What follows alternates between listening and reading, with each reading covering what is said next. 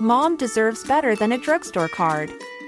This Mother's Day, surprise her with a truly special personalized card from Moonpig. Add your favorite photos, a heartfelt message, and we'll even mail it for you the same day, all for just $5. From mom to grandma, we have something to celebrate every mom in your life. Every mom deserves a Moonpig card. Get 50% off your first card at moonpig.com. Moonpig.com. Cool fact a crocodile can't stick out its tongue. Also, you can get health insurance for a month or just under a year in some states. United Healthcare short term insurance plans, underwritten by Golden Rule Insurance Company, offer flexible, budget friendly coverage for you. Learn more at uh1.com. Quality sleep is essential. That's why the Sleep Number Smart Bed is designed for your ever evolving sleep needs. Need a bed that's firmer or softer on either side? Helps you sleep at a comfortable temperature? Sleep Number Smart Beds let you individualize your comfort so you sleep better together. JD Power ranks Sleep Number number 1 in customer satisfaction with mattresses purchased in-store. And now save 40% on the Sleep Number limited edition Smart Bed for a limited time. For JD Power 2023 award information, visit jdpower.com/awards. Only at Sleep Number stores or sleepnumber.com. American Glutton Podcast has a Patreon. Do you hate commercials? Well, we've got a Patreon. Do you want bonus episodes? That's on the Patreon. Do you want to hang out and chat in our Discord channel? That's part of the Patreon too. We even have an option where you can leave me voicemails, all on the Patreon. So check it out today. Patreon.com slash American Glutton. We have a Patreon. Hi, I'm Ethan Suplee. Welcome to American Glutton. Outside of acting, my two favorite things to do are diet and eat. I have a very complicated relationship with food, and on this podcast, we're going to talk about all of it food as entertainment, food as sport, food as fuel. I'll talk to experts and the average person, just like you and me. I hate to ask you to do anything, but if you're enjoying the show, please take a moment to like, subscribe, rate, review, all of the above on whatever app you're getting it from. American Glutton is brought to you by Trifecta. The biggest factor in weight loss for me has been knowing ahead of time what I'm going to eat and having it ready when I need it. Trifecta meal deliveries have made this completely effortless for me and have been a total game changer in both diet and maintenance. Go to www.trifectanutrition.com slash American Glutton to make your life and physical goals a whole lot easier. Today on American Glutton, my guest is Amanda de Cadenet. She is a photographer, author, and media personality, and she is an old friend of mine. She has, for a long time, hosted a show where she interviews women called The Conversation, and she is branching out to interview men, which I cannot wait for. Please enjoy. You can find her on Instagram at Amanda de Cadenet. Amanda de Cadenet, welcome to the American Glutton Podcast. Ethan, this is such a treat. It really is. Just to be interviewed by you is just wow, amazing. I I feel like it must be weird. You are an interviewer, like that's what you do. So is it going to be weird to get interviewed? No, you've been interviewed before. Of course I have. It's but I'll tell you, like you probably know this when you interview somebody who's a friend, Yeah, it's really it's it's an interesting thing to do because you know stuff that you're you're asking them questions that you know the answer to. yeah. I know. Listen, I I will say that not that not that this necessarily would come up with us, but there's certain times where I'm like, because it's my friend, I'm way less inquisitive simply because I'm not hundred percent sure everything that person's going to want to talk about. You, do you know what exactly. I mean? Exactly. Oh, I know exactly what you mean. And there's things that you just don't want to ask because you know that they don't really want to go there, but you would if someone who you didn't know. Right. Because I would feel like if it was somebody I didn't know, it would be like, well, that's what we're talking about. That's exactly. Exactly. Meanwhile, So a- you and I could talk about anything. we can. What are we going to talk about? Because there's so much we could talk about. Well, two uh two more than 2 years ago, we were going to do this and we got derailed by the the entire world collapsing. Yeah, we did. Um we did.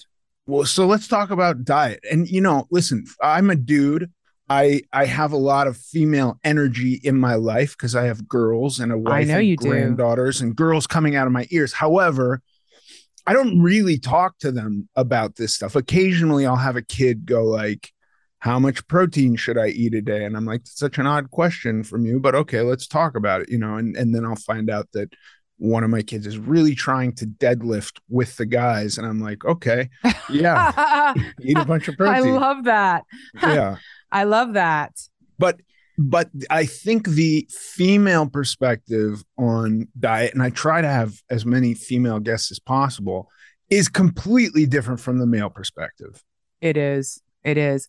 There's just so much of a different lens on the female body. And not to say that I don't have guy friends who also really struggle with their self image, but certainly as a public person, and you know this better th- than most, you know, there is so much focus on the external. And, you know, for me, I started working at age 15. I was hosting live late night television in the UK when I was 15 ye- years old. And so there was a lot of focus on the way I looked. And it took me years to appreciate, to, to kind of care about my body from the inside out as opposed to the outside in. yeah And um and it, and it was a lot of kind of education that needed to happen and it came through because because so much of the time it was like well what looks good you know i need to do i need to make sure that i look a certain way. And that you know over many years was was quite destructive you know um uh, learning what works for what works for my body so that i can be strong and healthy and look the way i want to look has been a real process. Yeah. And you know when i i had my first daughter at 19 and i put on an a, a lot of weight from being pregnant with that first child. And there was a lot of public criticism of my body. And it was things like you know she used to be so hot and now she's not. And you know it really it really was very damaging for me. And it took me many years to kind of um develop a a loving relationship with my body because certainly at that time I it was the cause of a lot of um you know I, I was made fun of a lot because of how my body looked post pregnancy and and I was mad at my body. I was like why? You know why won't you go back to normal like it was before? And I realized there is no normal. There's a new normal. And then when I had my my twins at age 35 my body did the same thing again. This time I had a twin pregnancy. So it was almost more extreme. And then I was like, okay, I've been here before. I know that I can I can have a body that's healthy but also looks the way that I want it to look. And you know, it it it has been an ongoing process. Um I got pre-diabetes during pregnancy that never left. And so I've been managing that and that you know, for me has meant that I could look at a carbohydrate and put on weight. right And man, do I love to eat cookies and cake. Yeah, I love to eat cake. But you know what? I now eat cookies and cake that's made with almond flour and monk fruit sweetener. right And you know what? They're pretty damn good. Like, and this has been a this has been a journey. Like, this is kind of like the journey I don't talk about. That is kind of right behind insignificance. It's right behind recovery and getting sober at 21, which was that is a journey, right? I've been sober most of my adult life, and that is an ongoing process. That's the most important thing. And then right behind that is my relationship with my body and, you know, my health and my, you know, my being matching my insides with my outsides. And that has been an ongoing journey too. And I and I'm still in process with it, you know? How important do you think it is this this what you said um loving myself from the inside out because I, I find i still that's still like a very big work in progress for me but i find when i go into something and i'm very down and negative on myself i don't usually succeed versus when I'm lifting myself up and and talking and and treating myself well and kind to myself, I have a little bit more power over whatever I'm doing. That that process is so fascinating to me, and it's not. I, I don't think it's really you know. I, I, I like philosophy and I like to look at things like emotions and go like that's not really real. We're reacting somehow to something objective and and the objective thing it takes no moral position in space and time and my i'm in charge of how i feel about it. And then i also feel a certain way and that can cause me to react in certain ways and sometimes i regret them and sometimes i don't but like this idea of treating myself kindly and loving myself not not because of or how i've succeeded at a diet or not but simply for who i am I find that so important, and and I want to know what's your experience been like with that. It's really difficult. I mean, it's really difficult. We all know that affirmative thinking is not is good for us in every way. It's good for us spiritually, it's good for us psychologically, it's good for us physically. And yet it's really hard to do when you have you know, emotions are strong reactive patterns and imprints are strong. And it is really hard to not let those take over. It is one of the ongoing challenges and things that I have to work on is mindset. And I am always so curious when I meet people who's who are able to kind of I don't want to say control their mindset because I don't want to get in a fight with controlling my mindset, um, I don't even want to look at it that way, but you know, they have mastered the art of positive thinking. That to me is fascinating because I'm such an emotional being and my emotions can run me and and really take over. And that is one of the things. I mean, I, I work on it every day. And boy, is it tiring. I literally said to to someone this week, do you think there'll ever be a time where I don't have to spend 85% of my day trying to self regulate what I'm feeling? right. Do you find though that uh, with time and practice that it gets easier? Like it becomes like, I, I, know what you're saying. Some huge portion of my time is spent in a similar way, but I do think the effort behind it has lessened up because now partial, not not innate, but it's it's becoming more a part of my routine. Yes, you've integrated it. I've integrated it. It's part of who I am. You know, it's like, what kind of person do you want to be? You know, who do you want to be? What kind of parent do you want to be? What kind of partner do you want to be? You know, looking at all the areas of your life and going, it's definitely better for me and for everyone else when I do this. Yeah. And therefore, the same way that sobriety is built into and recovery is built into every day. It's just part of the fabric of who I am. And self regulating and mindset is part of every day. I start my day off with, you know, between 15 and 30 minutes, sometimes an hour if I can get it, um, of, you know, the things that I do to put me into a mindset that is positive, you know, and that for me is, you know, I have a couple of books that I read. I do a meditation. I do some kind of movement of my body, whether that's walking or yoga or swimming. Um, I read something that is inspiring. And then I get on with my day. And it just kind of shifts my brain into a sort of energetic um, space that I hope I will stay in as long as possible throughout the day. yeah. And then I think that um, that kind of practice allows us then to seek out and find the tools because I think of every kind of diet or regimen as a tool. Any any of these things are just a tool. I don't think any of them are the be all end all to like my life is solved because I did this diet. But they're oftentimes sold to us that way and sold to us as though like this X works for everyone and everyone should just do this. Or this will fix you. This right. will fix you. This is the answer. Yeah. And it's it is never one thing that is the answer. And what might be the answer for you is not the answer for me necessarily. You know, and all of our bodies are different. You know, we're all different. We our perspectives, our bodies, our, you know, we have similarities because we're human beings, right? There's there's there's a kind of certain amount of similarities, but then there's also the nuance of individuality. And it's about, for me, it's been about really educating myself. Like at one point, I did the ketogenic diet and I put on weight. I was like, what the fuck? Yeah. You know, and my nutritionist was like, well, that's just not possible. And I was like, it's possible because it's happening.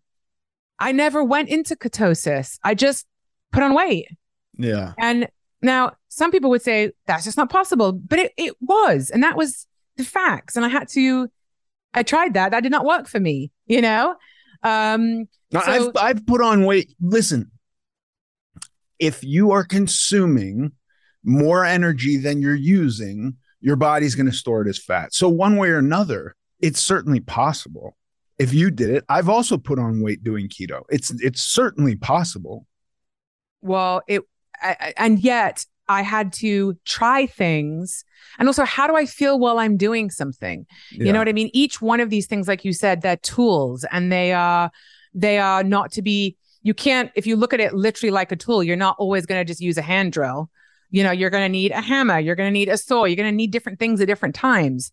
And that's how I look at learning about myself, you know, and understanding that my body is connected to my spirit is connected to, you know, all of it, body, mind, spirit is connected. I cannot be learning and, and paying attention to one and not the other.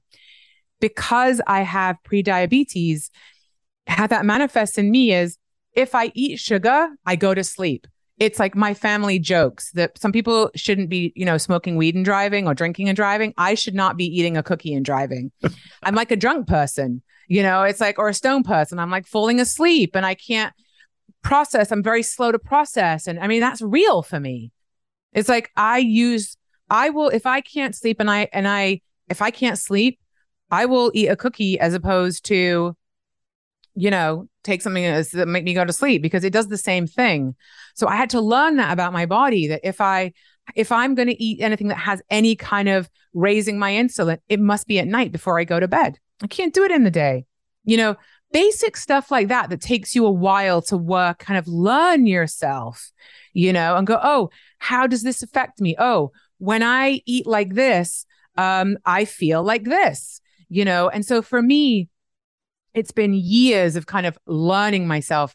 And also something that worked in my 20s or 30s or 40, you know, might not work in my 40s. Right. It might not, you know, as and as women's bodies evolve and change over time and your hormones change and your you know, your consciousness changes and you learn more and it's like you have to then adapt to what those needs are. And for example, right now I am feeling very strongly about I I can't eat animals. Okay.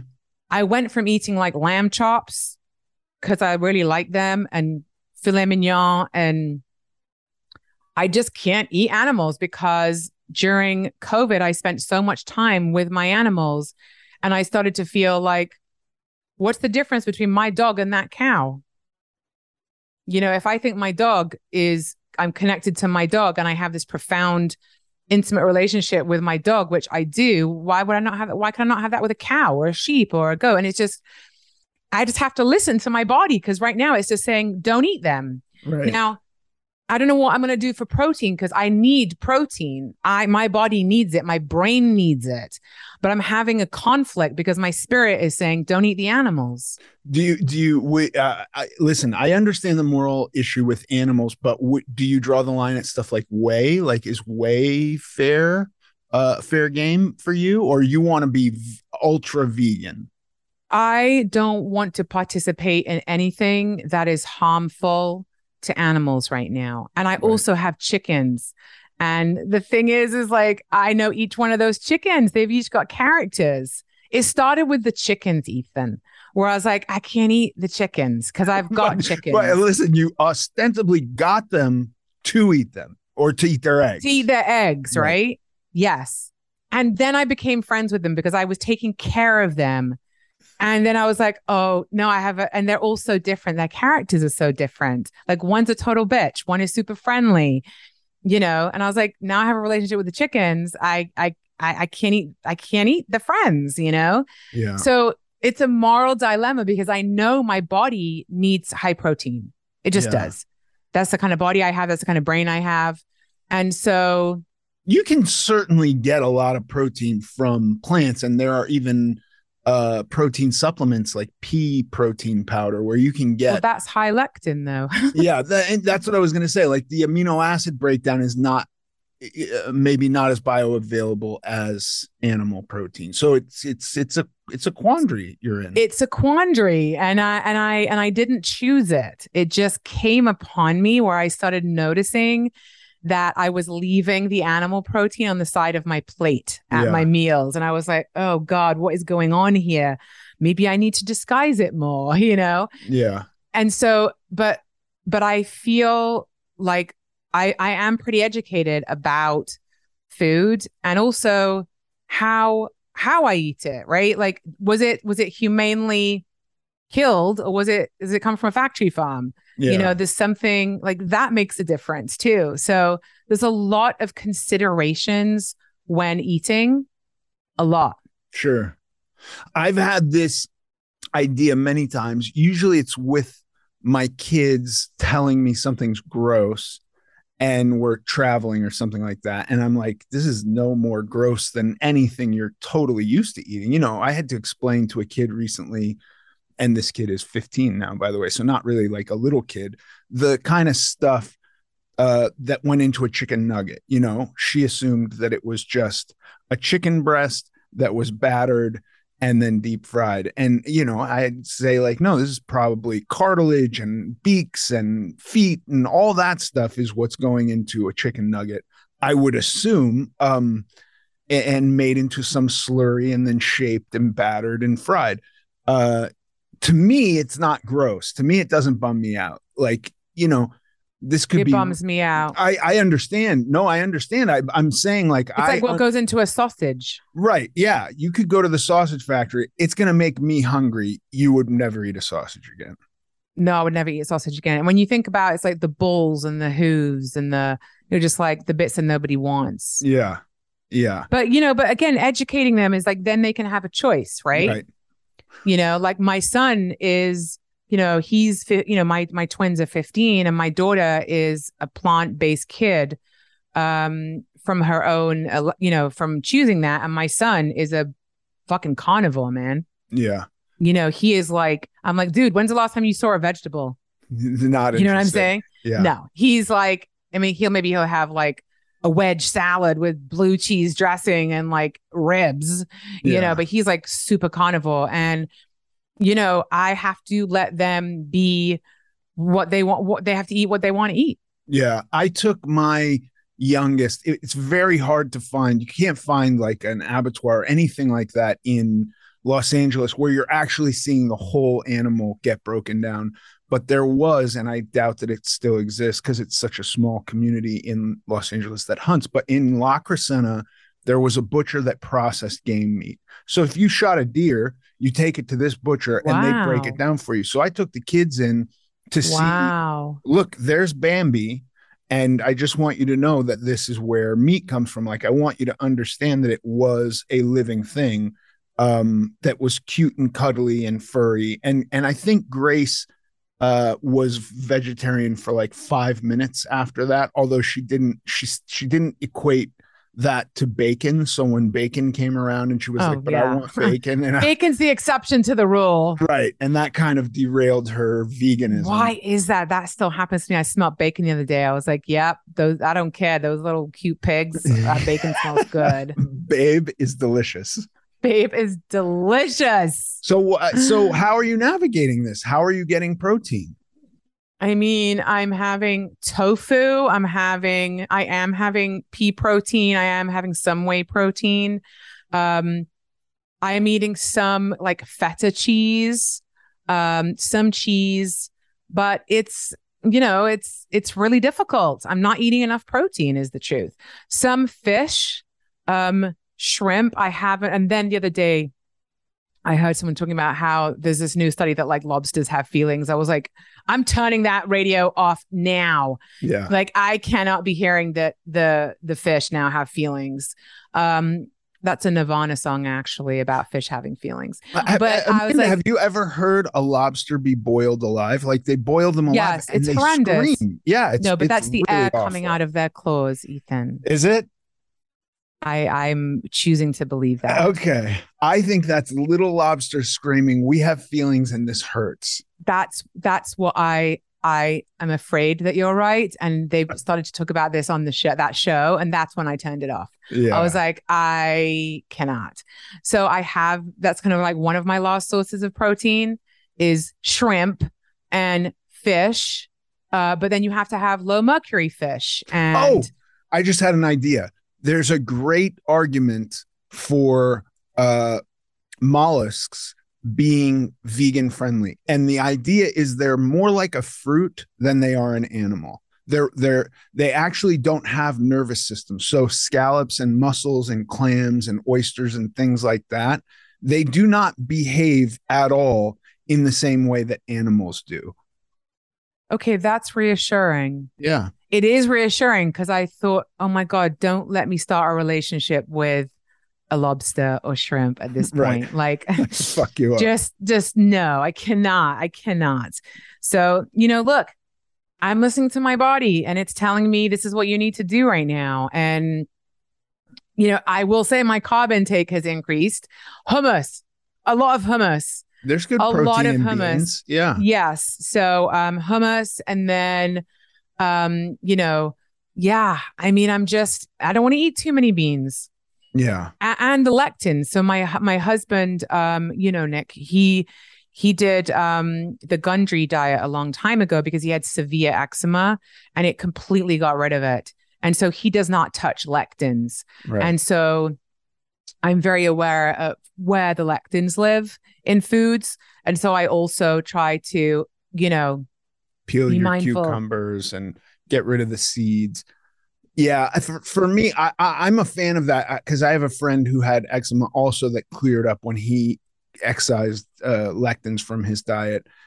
I just go like it, selling that diet, the Gundry method or whatever the hell it's called, as a weight loss thing. it- it- to me, it doesn't make any sense because he he doesn't really get into portions, and if he does, it really does come down to like a one size fits all. Like everybody just eat this. Right. And, you know, I did do um, macros for a while, and that was really interesting for me. Um, that was super interesting. It it gave me a kind of hypervigilance on food that ended up being not healthy for me. Right. right? Because I was so preoccupied with how much and all the different macros that were involved in everything. And it made me it it it was helpful for a while and it really did work with weight loss, Yeah. but my mental the mental piece of it was not the psychological piece of it was not great because I was hyper focused on it. And Hi, this is Craig Robinson from Ways to Win, and support for this podcast comes from Invesco QQQ, the official ETF of the NCAA. The future isn't scary. Not realizing its potential, however, could be. Just like on the recruiting trail, I've seen potential come in many forms as a coach. Learn more at Invesco.com slash QQQ. Let's rethink possibility. Invesco Distributors, Inc.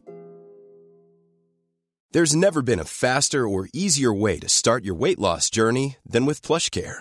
PlushCare accepts most insurance plans and gives you online access to board-certified physicians who can prescribe FDA-approved weight loss medications like Wegovy and Zepbound for those who qualify. Take charge of your health and speak with a board-certified physician about a weight loss plan that's right for you. Get started today at plushcare.com slash weight loss. That's plushcare.com slash weight loss. plushcare.com slash weight loss. Here's a cool fact a crocodile can't stick out its tongue. Another cool fact you can get short term health insurance for a month or just under a year in some states. United Healthcare short term insurance plans are designed for people who are between jobs, coming off their parents' plan, or turning a side hustle into a full time gig. Underwritten by Golden Rule Insurance Company, they offer flexible, budget friendly coverage with access to a nationwide network of doctors and hospitals. Get more cool facts about United Healthcare short term plans at uh1.com. Now I'm in a place where I, I do, I know enough about nutrients, macros, what my body needs, calories, portions, types of calories that I know how to eat in a way that works that works for my body. It's like a language that I really can speak now. Yeah. And I choose to, you know, speak that language or if I choose to go off that, I know what's going to happen. Right. And and how are you with the externals? Like the the the internal matters more. That's that's uh, the upper echelon of your goal yeah. How are you with the externals? Are you happy? Are you struggling? Well, I'll tell you, this is the thing about me is I hate exercise. Right. I hate it. I was a trained gymnast up until age 11 and so I had to train, you know, 3 hours a day, 5 days a week and on week on Saturdays it was 5 hours a day. And so that gave my body um a muscle memory and it gave it a structure and a muscle tone that has been with me my whole life. But I hate exercising and I don't I don't think I have endorphins by the way. I don't think I do. No, you're laughing. I don't think I do. Even when you were doing gymnastics as a kid, you you never felt good? No, I never felt good. I always felt exhausted. Wow.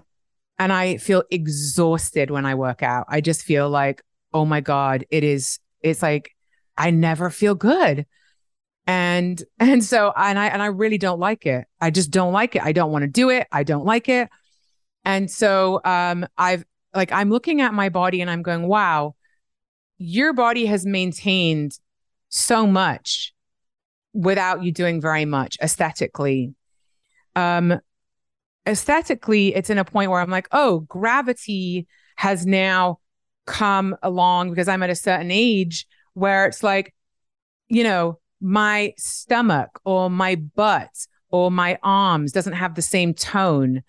And you know, it's up to me if I want to do something about it. I've been able to kind of skate by my whole life with with still looking pretty good without doing much exercise, but that has changed. Right. And so now it's up to me. Now I have to put the work in if I want to maintain what I've got. Yeah. And during COVID, I was so sedentary that when I kind of came up and came up for air, I was like, oh, a bunch has changed like two years of my life went by and I didn't really move. And so it has been, you know, the last year and a half has been about getting my getting my pre-diabetes numbers down. What that means is that, you know, the more weight I get off, the the less my numbers are. There's a correlation. So I've had to work really hard um, with my diet. You know, I would say diet is kind of probably 80% of what I had to do and and then make a conscious choice if i want my body to look stronger and more toned. Um i'm going to have to do that exercise. And so what is that going to look like? Yeah. Yeah i i it's tricky because from my standpoint and i have a kid uh, one of my kids who i'll drag to the gym with me and she'll come and then she's always tired at the end. And and and i'm at the end i'm like don't you feel great? And she's like no i'm i don't feel good i don't like doing this and i'm like okay well you don't i am her come. i am yeah. her i don't know what to do for her because my experience has always been i feel better that's the that's the thing that keeps me going back to the gym so like hearing mm. that i wouldn't i don't know how to solve that but like if you i would say even um you know, walking is exercise. And if you can find somewhere beautiful to walk, that could be enjoyable. I mean, look, Ethan, sometimes I'd see, you know, photo, I'd see you at the gym and I'd be like, maybe I'll go work out with Ethan. You know, maybe that would be fun if I could like do it with you and like you're so good at it and I'm so bad at it. And so it would be funny and like we would have a good time and we would laugh, you know, and, and that's probably true. Yeah. You know what I'm saying? And I'm strong. Like I'm crazy strong. Like I can lift things that grown men are like, whoa, you know, like I ride motorbikes my whole life and big motorbikes. Like I can, I'm, I'm strong, you know, physically, like I can lift things, I can move things. I'm good with strength. I'm not good with cardio. Right. I don't want to do cardio, Yeah. but I'm strong. So I can lift like serious weight for someone who hates exercise. So sometimes I have a fantasy of like, maybe I'll go work out with Ethan, you know? And then I think, Anytime. Thank you. I, I, I know if I send you a text and say, Ethan, I want to come out, work out with you, you'd be like, let's do it. you know? So for me, it's like, and I get bored. I get bored as well. It's like, oh, I got to do like 20 of these and, and then take a break for 30 seconds and 20 of those. It's like, it's so boring to me, you know? Yeah. So I've tried to think about what can I do that is that is keeps my attention that, and that's like I have a friend that's rock climbing right now and she's getting ripped. But she cuz she's and she loves rock climbing. yeah. Like her arms and like even just like her weight, everything's going the way she needs it to, but she's found it through doing something that she loves. And maybe I just haven't found that. So I'm kind of I don't like group activity. And when everyone goes to the left, I've tried to do like workout classes or dance classes. I don't know what it is. It's some neurological thing, but everyone goes to the left. I go to the right. right. I don't know. They say put your left hand, you know, do this. I'm the opposite. You're like, it's like- slapping people in the face. I, I am. I'm just. It's terrible. It's terrible. So I that doesn't work for me. I'm trying to. And by the way, I want to do things that that I don't want to say feel good, but like I enjoy doing. yeah.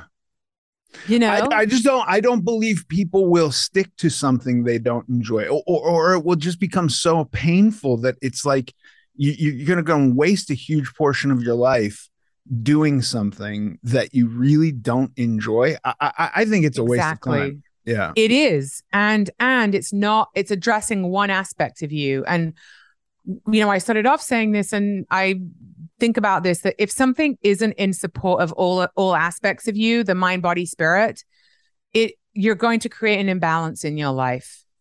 And so physically, is it doing what I need it to do? Is it elevating my heart? Is it uh, you know, creating is it strengthening my bones? You know is it is it you know is it doing what i need to do physically? If the answer is yes great. What is it doing for my spirit? You know is it is it stressing me out and taxing me so much? And i dread it every single time that it's putting me is that that's raising my cortisol levels. So that is not working. Yeah. you know like i'm i always try to look for at this stage of the game things that holistically fit Yeah. I think And- that's smart. That's what you have to do. it is it for for any kind of sustainability Yeah. like what you're saying Yeah. Um, I have a question and and I want to pose it simply because it hasn't permeated my experience. And and I and I sometimes wonder why, and I don't know why, but like when I was a kid and and a huge um a, huge huge portion of my career was built on being overweight. Like that was why sure that I was, was part hired of your identity yeah hundred percent. And and there were a lot of jokes in certain things that were directed at the character I was playing for that reason. And that was all fine. It was kind of totally acceptable to make fun of a fat person. Um, but like when you were 19, had your first kid, gained weight, and were kind of uh, ridiculed in the press for it. I don't believe that could happen. I don't believe that would happen today. Might happen a little bit. Certainly people on the internet are assholes and and maybe, but I don't know that big press outlets would be doing that. And I think that as the british tabloid media are they rough? But they still talk about women's bodies i mean publications like the daily mail they can't mention a woman's name without describing her body right. Slender legs No, I I I'm whatever yeah, no 100%. Women are still mm-hmm. highly scrutinized publicly Yeah. for their bodies, but there has been a big urge towards more acceptance of larger Yes. bodies. yes For me, I look around and I go like I see co- the the society trying on this front. I I don't feel it personally at all. And I'm not saying that it's because of the outside. The outside is changing. I don't, I, it doesn't, I've experienced nothing. I'm still just as hard on myself as I was, you know, when I was 500 pounds. Maybe not, maybe that's not true, but I still have those thoughts arise and I go, well, I don't think the people at the beach are having this thought about me. Why am I having this thought about me? Mm. Have you noticed any shift for yourself? Like society's yes. changing. And do you do you feel a change? Yes, I do. I do feel, you know, I'm a photographer. I photograph a lot of models. I've been photographed my entire adult life. And so I'm very aware of the cultural beauty norms. That has expanded. There are models who I know that I've worked with, that I know personally, who would be considered, you know, fat girls. They just would. They were they were called fat their whole lives. Right. Like and, when we were teenagers, they had no yeah. shot at modeling. Oh no, definitely not. And I look at two of them I'm thinking of in particular, Paloma Elsesser and Ashley Graham, both of whom um, are exquisitely beautiful, whose bodies would never have been accepted in mainstream culture. And I love to see when Paloma was put on the cover of American Vogue, it was such a statement. It was such a statement for accepting, expanding the cultural beauty norm. And given that the average size of the average American woman is size 16, that's the average, um, which is what I mean. I, I don't want Paloma sizing is now necessarily, but you know, I don't know what I don't know what sizes. I, we, never we need to be representing. Model? We we need to represent the world. Right. So there is more acceptance, I think, um, and by the way, we're talking about normal bodies. We're not talking about an idealized standard of women's bodies that is a very small percentage of women. You know, my husband will say to me, like, is that body real or not? And I'm like, well, you can see her waist is tiny, her ass is much larger and her boobs are much larger like it's it's a rarity that women are born with that kind of a shape now now maybe to some degree because I have that shape, you know? You know, that was my shape I had for years, like super curvy. But I know what it what it what it takes to buy that kind of shape because I see women all over the place and they have small, tiny bones, tiny little waist, and then they've got giant boobs and giant bums. And it's like, well, that that is bought. Those are that's a bought bum and boobs right there. And I don't have a judgment of it. I'm just saying that the the cultural norm has expanded to much curvier women to the point where now you've got women who were who used to be in the ideal beauty standard which is very slim now buying boobs and bums so that they fit into the cultural norm. So yes it has changed quite a lot i think. Right. I mean that's all i had never even considered that. But like as we as we were talking i was like when did this happen? Because marilyn monroe was not slight right? She was a curvy no, girl. Super curvy. And but it goes through phases. When you look at like fashion, like the 50s woman looked a certain way, 60s, 70s woman. I love the 70s woman. I mean, like you look at 70s Playboys, beautiful, full boobs, curvy, big bushes. You know, you start to get into the 2000s, there's no bushes. you right. know, it's like the bodies have changed you know, the 90s were super thin, wave looking girls, you know, with like super flat chested almost and like straight down without the shape. You know, it's like f- fashion and body norms have changed and evolved over time. And whilst I think that we're in a time that is a much is much more expansive and inclusive of beauty, there is of course still now the cultural norm that giant boobs and giant butts are considered desirable. So you have a lot of people who are now buying those. Right. There's always an up and a downside of all of it, right? right. Yeah. I just I just go out into the world and go Imagine like, being a woman, Ethan. It's very confusing. I, I cannot imagine yeah. being a woman. No, no, it's it's I'm very, very happy to n- not have been a woman. I love women and and I just want to go like I I I I wish I could truly empathize, but I can't. And f- whatever I can do for you, that's what I'll do. You know what I mean? Like I just uh, mostly am hands off. Um, well, you're smart. That's because you're married a long time and you got a lot of daughters. So yeah. you are smart. I yeah. love you, whatever I can do for you, but I'm hands off. Right. Um, okay. You have for a long time been very, very uh, a part of women's voices, interviewing women, ho- propping women up, and you are moving into the arena of men. What was what what brought that on? Well, I, as you said, I have with my interview series, The Conversation, I have interviewed women for the last, you know, 15 years, and I've photographed women for the majority of my career. And I've always been telling stories about women. Why I shifted to interviewing men is, you know, I have a 15 year old son. I'm married to my husband for 20 years. I have some, of my, one of my best friends is a guy. I have a lot of, con- I love men, um, as you love women. You know, I love men and i i also have been looking at the culture that my son is growing up in. And and i'm very aware that men have had a massive cultural awakening over the last few years. And i've been having fascinating conversations with men about masculinity and what does it mean to be a guy today? And there's a lot of unanswered questions. And there's also um, i think a need for genders to be able to communicate about subject matters that that we just haven't been brave enough to speak about. You know, genders need to have their own spaces because uniquely, as you said, uniquely, you as a man can understand the experience as a woman and vice versa. I can empathize with you, but I really don't know because because I'm a woman. Yeah. And I'm a I'm a cis white woman and that's my experience in the world. So I can empathize all I want, but the the the most I can do is to invite uh, and create a space where multiple genders can communicate about subject matter and issues that I think we need to discuss to, together.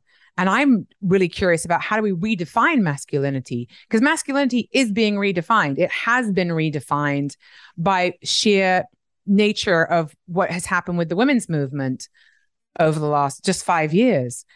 And so we don't have definitive shape of what does it mean to be a man today a lot of male friends that I have are like, I don't even know anymore. Uh, I, I'm a, there's a lot of fear. There's a lot of confusion. And I'm speaking to men, everybody from, you know, Matthew McConaughey about how he was taught about consent, what he says, how he teaches his kids about consent to Charlamagne tha God about mental health and um, you know as a black man in america what does it mean? What does masculinity mean? Um, you know i'm interviewing mike tyson next week. I, i'm interviewing really interesting men who have a perspective about what it means to be a guy and masculinity. Um, and and how do i help invite and help how do i help invite a conversation around masculinity? Because i think that in order to really move forward we need to have a space where men can be a part of of this conversation.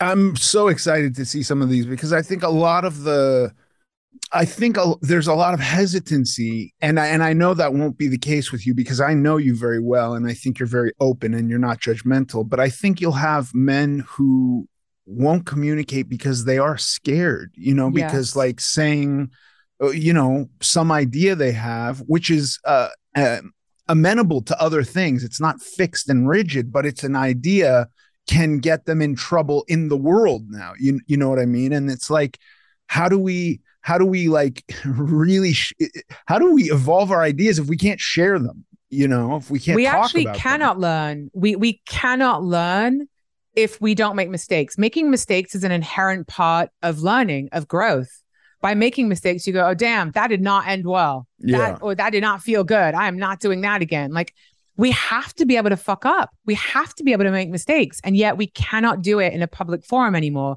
because that could be the end of your career right. or your marriage or whatever it is. And that speaks to the larger issue of cancel culture, which affects all genders. However, there is a specific culture that is ruthless with men and I do not want to be a part of that culture. I want to be a part of a culture that is solution based and that is reaching across the aisle and trying to build bridges. And that's why I'm doing this series. I think it's a, I think it's a very important undertaking that you're you're embarking upon because you know listen people some people do things where I go like I, you know I don't know maybe that person needs to be excused from society for a minute. I, I don't know. Totally, but then yeah. There, but then there are uh, many instances where I go like, I don't know. Maybe that person could really learn from this and grow and should be welcomed back. And they're and they're not a lot of the time. Or if they are, it's like on very different terms. And and I think that um, by forcing those other terms, like people are just going to go exist over here and they're going to do just fine. Like no, their career hasn't, their career's changed dramatically, but not ended. That's just going to reinforce whatever they, there's going to be no learning or growth in that way. It's going to be, well, I have to be right. I'm going to go into my corner and I'm going to just be right for the rest of my life. You know what I mean? The only way that we can see if people have really learned is by having them back in culture and in society. There are some people where it's like, you're never coming back. Like, we can just send you to the island, wherever that is, and like, you're done. Right. Or, there are those people. Or fake your suicide in a jail in New York. whatever you want. Totally. Whatever you want to do. Right. Whatever works for you. But like, we're never having you back in mainstream society. And then there's the other people where it's like, actually, this is pretty nuanced and let's unpack this and let's look at this. And I have one friend um, who has been accused of assault by multiple women. And, um, you know, over the years, I've had an ongoing dialogue with him about, well, how is it that all these women have this experience and you have a different experience? And I've been really grateful to be able to unpack this with him in such detail to really understand why he had that perspective he had and why they had the perspective they had. And what's been amazing for me is to see his ownership of what he did do and see his growth and see how his mindset is so different today because of what he learned. Yeah.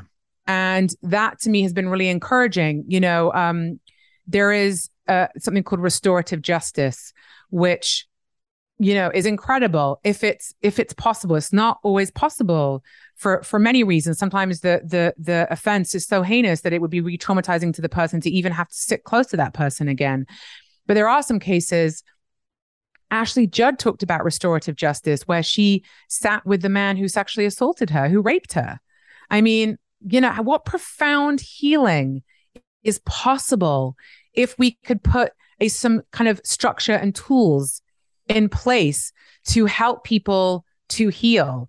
Taking ownership of the things we've done in our past is step number one. Like true ownership internally. We don't need to tell anybody else that we've made taken ownership, but for us, that is the first thing that needs to happen. There's nothing without that, you know? But there's also, I'm finding what I'm finding so interesting in talking to men is, you know, some of them the same way that that that different bodies were in fashion at different times different behavior was in fashion at different times and a lot of the people i've spoken to were like that's just how we did it. You know you didn't have to ask somebody may i kiss you? Right. You just leant in and tried to kiss them and if they wanted to they did and if they didn't they didn't. But but but now that's non-consensual kissing and i could that could be a problem. So, okay, well, in theory, that's true. In theory, what you're saying when you say it like that, like it's true, could be a problem. However, the game plan has now changed. And so for my son's generation, he has to be aware, and my daughter has to be aware too. There's a whole different dialogue. This is the way things are now. It did not used to be like that. Yeah. It is now. Yeah, I, in in that sense, I am so glad to have girls because I can. I first of all, I was never good with getting a girl to kiss me. This was like not my strong point at all. So I don't have anything really in that regard to teach a young man. But I can tell, teach my daughters emphatic no, you know, and vital targets on a man to attack if they need to. Like, and this is what I'm going like, I'll, t- you know, all day long, we're going to learn eye gouges and groin stomps. And you know what I mean? And like, Ethan, I enjoy you should teach a class on this. yeah. You should. You're such a you're such a girl dad. I mean, and it's terrible that we need to teach our kids this. It's terrible that when I put my daughter, you know, if I consider sending my daughter in an Uber, I'm like, you must wear pants and, you know, she's like, "Oh, that's going to make a difference." I was like, "Hey, just stop stop 50% of people looking at you if you're there's no less skin." Right. She's like, "Why should I have to adjust the way I I dress so that because men can't control themselves?" Because until they can, do you, you gotta Well- you gotta go with what is Yeah. But also, there's been no point in history where there haven't been scumbags. No point. No matter what society said was okay, there's it, no matter what culturally is acceptable and unacceptable, there are going to be some real dirtbags out there. So, I, my point to my daughters is just like, I don't care if a person's supposed to ask you today whether they're allowed to kiss you or not. Fine. If that's the rule, fine. I hope to never be in a situation in for the rest of my life where I have to like go through even thinking about that. Right? I'm married. I, I'm that's done. sure My wife doesn't want to kiss me. She pushes my face away, and we're, and Right. we're fine. But right that's your my love language yeah, exactly. For my girls, like, I don't care if guys are supposed to ask you now. There's going to be a guy who possibly, hopefully not, but there could be a guy. I know a guy exists who isn't going to ask, who isn't Yeah. going to ask about anything. And fuck that guy, kick him in the balls, gouge his eyes out, fish hook his cheek, scream no, scream fire. You know what I mean? Like, totally that's that's kind of my position. Ethan, I'm going to tell you that when my kids were little, I used to do fire drills with them about what to do if somebody touched them inappropriately. Both my kids, my boy Yeah. and my girl. I was like, this is what you do. And I would actually have them say it out loud, you know, no, don't touch me. And like I would have them verbalize it so that Yeah. they were used to saying those words. It wasn't alien language for them. Yeah. And then you run away and you tell an adult, you know, like we had a whole, like Nick with my husband was like, I think you're just putting the fear of God in them. And I was like, I mean, I had to really check myself on that one, you know, like, am I putting fear into them or am I preparing them? Should anything, God forbid, happen? you know, there's the other side to this too, where I read a headline and I didn't read the article. I should have, and it's very lazy of me. But I read a New York Post, and granted, it's the New York Post, so they're sensationalizing anything they they write. But it said that a law was passed in New York that in nightclubs, uh, it's now illegal to stare at a person without oh, I saw permission. that. I saw that headline too. That and was, I'm I just, like, come on, guys, this is Dude, ridiculous. there's too much. Yeah, it's, a too much. too far. Guess what? Some people will sue. right. What and the, the, here's the sad part. You know, the Me Too movement is one of the most profound and needed movements of the last decade, not decade, century. Planning for your next trip? Elevate your travel style with Quince. Quince has all the jet setting essentials you'll want for your next getaway, like European linen, premium luggage options, buttery soft Italian leather bags, and so much more. And is all priced at 50 to 80% less than similar brands. Plus, Quince only works with factories that use safe and ethical manufacturing practices. Pack your bags with high-quality essentials you'll be wearing for vacations to come with Quince. Go to quince.com slash pack for free shipping and 365-day returns. Mom deserves better than a drugstore card. This Mother's Day, surprise her with a truly special personalized card from Moonpig. Add your favorite photos, a heartfelt message, and we'll even mail it for you the same day, all for just $5. From mom to grandma, we have something to celebrate every mom in your life. Every mom deserves a Moonpig card.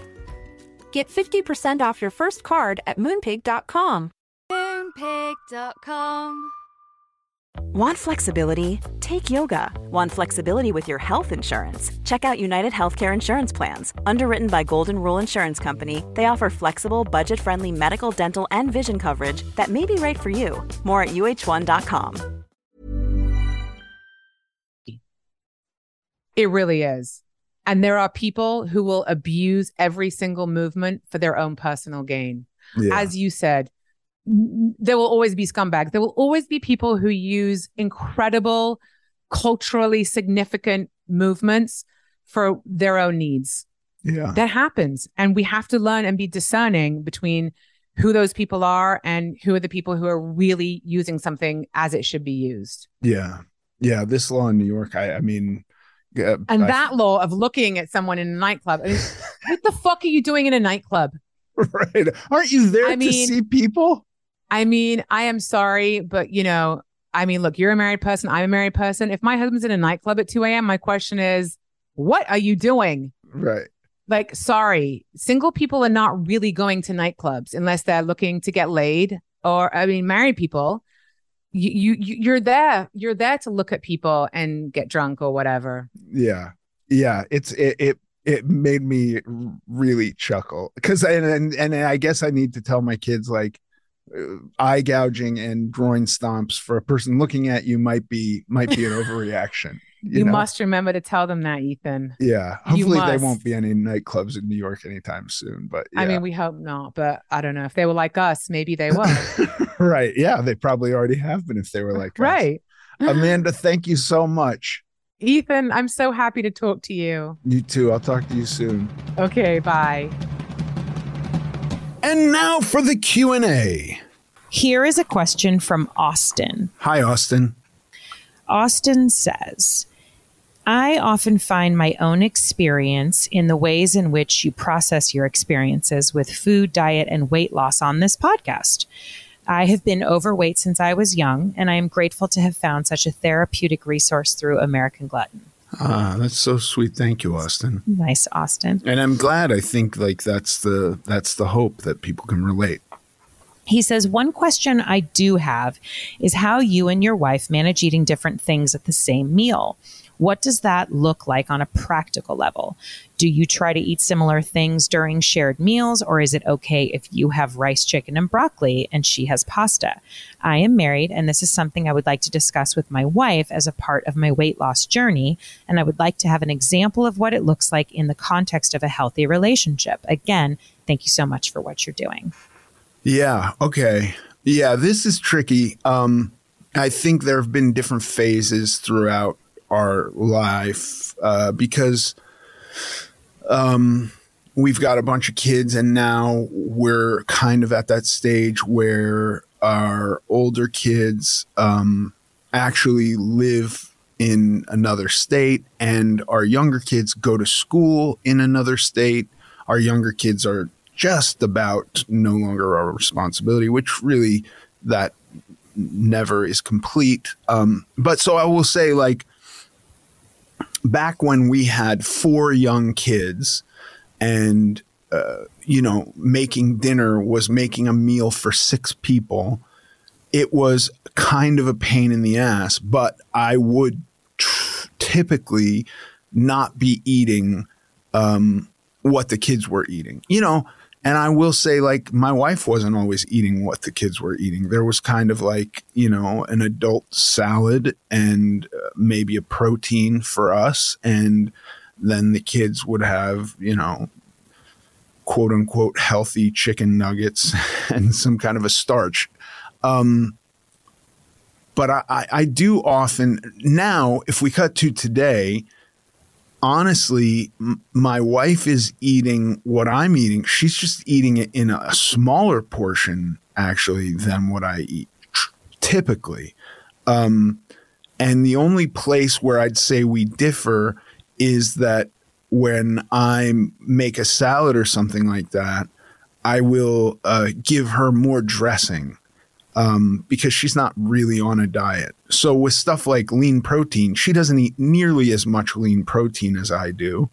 And I watch my fat intake more than her and my carb intake more than her. So her plate might look like it's got a bit more rice than mine, um, a bit more salad with a bit more salad dressing, and a much smaller uh, serving of protein. And mine will look like a lot of protein and a little bit of salad and a little bit of rice. Um, but we're not generally eating different foods like if we were at a restaurant and ordering different meals. that seems like a pain in the butt to me to be cooking two different meals at home. But I, but I have, I'm, I mean, I'm, I have certainly done that. I think that with a spouse, it's important to get some kind of an agreement. So, like uh, you said, you related to this podcast a lot. So, I'm assuming that you have or are looking at massive weight loss, which takes a long time. And so, you know, w- within that, are the foods that you're eating stuff that she's just rep- repulsed by? Um, because I, I would I would try to get some agreement of like, you know, can we eat this way for the most part? And so therefore we don't have to make two meals where you're having pasta and I'm not. Uh, there have been many times my wife's also not a sober person and I'm a sober person. So she, she might have a, a cocktail with dinner and I'm not having that. So I don't have any feeling about, uh, you know, being triggered to want to eat her dinner or drink her beverage um, because it's something that I'm denying myself. I, I don't I don't have that so much, and there's tons of food in my house um, that's really just shit that my kids buy or make us buy. That is stuff that I won't eat. Um, that I kind of don't even really think about as food. Um, so yeah, it's kind of complicated in that way. I, God, was this helpful at all to Austin Page? Well, I think in some way it probably was because you're you're you just brought up what I always what always resonates with me when you talk about this topic is some form of agreement, right? So he, you know, you're basically saying talk to your wife and get some agreement of what you can have. Maybe they don't eat the exact same thing and maybe she prefers pasta to her rice. I'm making this up, but they agree on protein and vegetables. And so yeah, there's like the, small alteration or, you know. For sure. The point I would make is for you, Austin, if um, you're having a lot of trouble right now and you've decided to give up pasta and pasta is not a part of your diet and your wife is eating pasta every day and that's a problem for you because it's very hard to abstain from pasta for you because it's in your face every day I would have a conversation with her. You know, um, it's been decades now that I've been sober, but there certainly was a time period where I was not super comfortable around alcohol. And for that time period, my wife wasn't drinking and there was no alcohol in our house. And she was completely fine with that. And then uh, after some time where it was fi- fine. Like I didn't feel unsafe anymore. But this was, uh, you know, I'm talking about years went by. Then we went wine tasting, and I tasted olive oil at these vineyards, and she tasted wine, and that was okay. And I wasn't it wasn't upsetting to me. It wasn't um, didn't make me feel like I was going to break my sobriety. And then we had alcohol, and we have a full bar in our house now, and I'm never tempted to go behind the bar and uh, and and mix myself a cocktail. I'm just not. Um, so, but that but it it didn't it that didn't happen overnight. And so with your wife, if she's ordering Domino's pizza every night and you're going like, I'm trying to stick on a diet, and it's really hard when Domino's pizza. Like I had to have this conversation recently with my wife um, because I am dieting right now and she was kind of regularly breaking out the enlightened. And enlightened's even diet ice cream but if you're not accounting for it during the day it's still 400 calories a pint. Um, and that will kind of you know that's almost the entire deficit of a day's worth of food that i'm in so it wipes out the day's work. And i finally said to her like look for a few weeks. Let me get a few weeks. I'm really having trouble because you're breaking out the enlightened and then I'm eating the enlightened and I don't want to be eating the enlightened right now. And she was like, yeah, no problem. And so we stopped having enlightened.